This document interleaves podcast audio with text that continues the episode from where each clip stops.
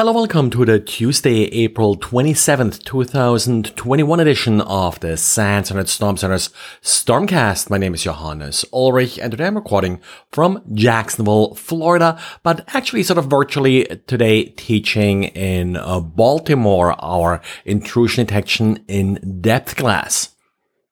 In diaries today, we got a diary by Didier. Didier took a look at MicroStation files. MicroStation is CAD software. I actually wasn't familiar with it, but apparently just like AutoCAD files that Didier has looked at in the past, MicroStation CAD files may also include Visual Basic for application code. So they're using the same OLE format that, of course, uh, Didier's OLE dump uh, tool will gladly analyze and uh, Didier now extended the tool uh, to work also with the .dgn and MVBA files that MicroStation uses.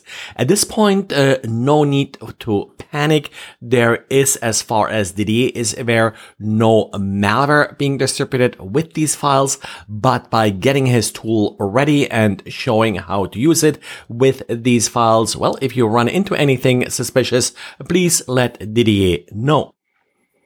And then probably the big event today was that Apple updated literally everything. iOS, iPadOS, uh, macOS, watchOS, as well as uh, some standalone applications for uh, Windows, Safari, and the like.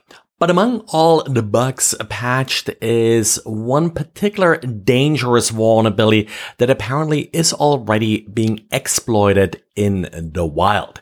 This vulnerability uh, does bypass uh, protections that Apple has put in place in order uh, to prevent users from launching untrusted or malicious code. There are really uh, two different uh, technologies that are at play here. First of all, file quarantine. Whenever you download a file from a website, and then try to execute it. If it's an executable, there is a special attribute that's being set that will alert you that what you're about to launch was downloaded from an untrusted website.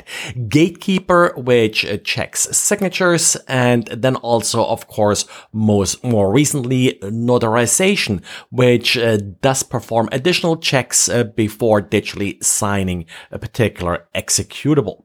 Amazingly, the actual uh, bypass of all of these different technologies turns out to be relatively straightforward. If you ever looked at a macOS application, uh, you probably noticed it's a directory, sometimes referred to as a bundle, that uh, then includes various uh, directories, including an info.plist file that includes additional data about the application, like, for example, what is the actual executable. But turns out that this info.plist file is actually optional, and part of the bypass here is not to have an info.plist file in the directory representing your application. Secondly, uh, this particular bypass only works if the application itself is a script. So it's uh, not actually a compiled binary, but uh, some type of Python script or similar because uh, actual binaries are checked separately. So what's happening here is if you have a script based application, if you don't have the info.plist file, then uh, the logic in macOS does not recognize this particular application as a bundle. And as a result, all these checks will not be performed and it will be opened pretty much like any static file, let's say a PDF or something similar. And any code in the script will be executed without warning.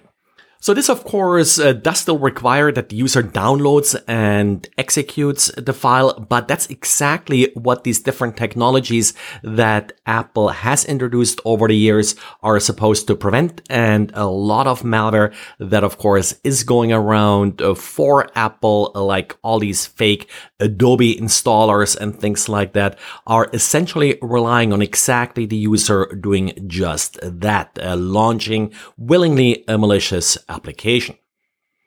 And if you remember back in January, a coordinated effort by various law enforcement agencies around the world led uh, to the takedown of the Emotet botnet and the associated infrastructure. As part of uh, the takedown, uh, law enforcement did push an update to Emotet infected systems triggering an uninstall on April 25th, which, well, was uh, this weekend. As expected, the uninstall happened this weekend. I haven't heard about any problems caused uh, by this uninstall, so Emotet now hopefully is a bit closer to dead than it was already. In the show notes, I'll link to an older write-up by Malwarebytes that sort of goes over the uninstall function and also confirms that it did get executed this weekend. And HashiCorp today announced that its code signing key was exposed uh, due to the CodeCov compromise. Remember CodeCov? That's the code coverage company that made developer tools and that had its data compromised. But with that also, a lot of its customers were put at risk. And apparently HashiCorp is one of these customers, which of course kind of shows a little bit the snowball effect of the supply chain uh, vulnerabilities or attacks where now we have HashiCorp, which in itself, of course, is a part of uh, the DevOps pipeline of uh, multiple companies as uh, they move uh, their containers and virtual machines live. The GPG private key uh, being exposed here uh, could be used uh, to then digitally sign uh, fake uh, copies of uh, the HashiCorp software that of course could include additional goodies. So if you're using any of the HashiCorp products, be very careful as to which particular software you trust and where you obtain it from. And well, uh, that's it for today. So thanks again for listening and uh, thanks to those who noticed the bad audio quality yesterday. Not 100% sure what caused this. I hope uh, this one will uh, better and please uh, let me know if uh, there are issues again with the audio quality of this episode.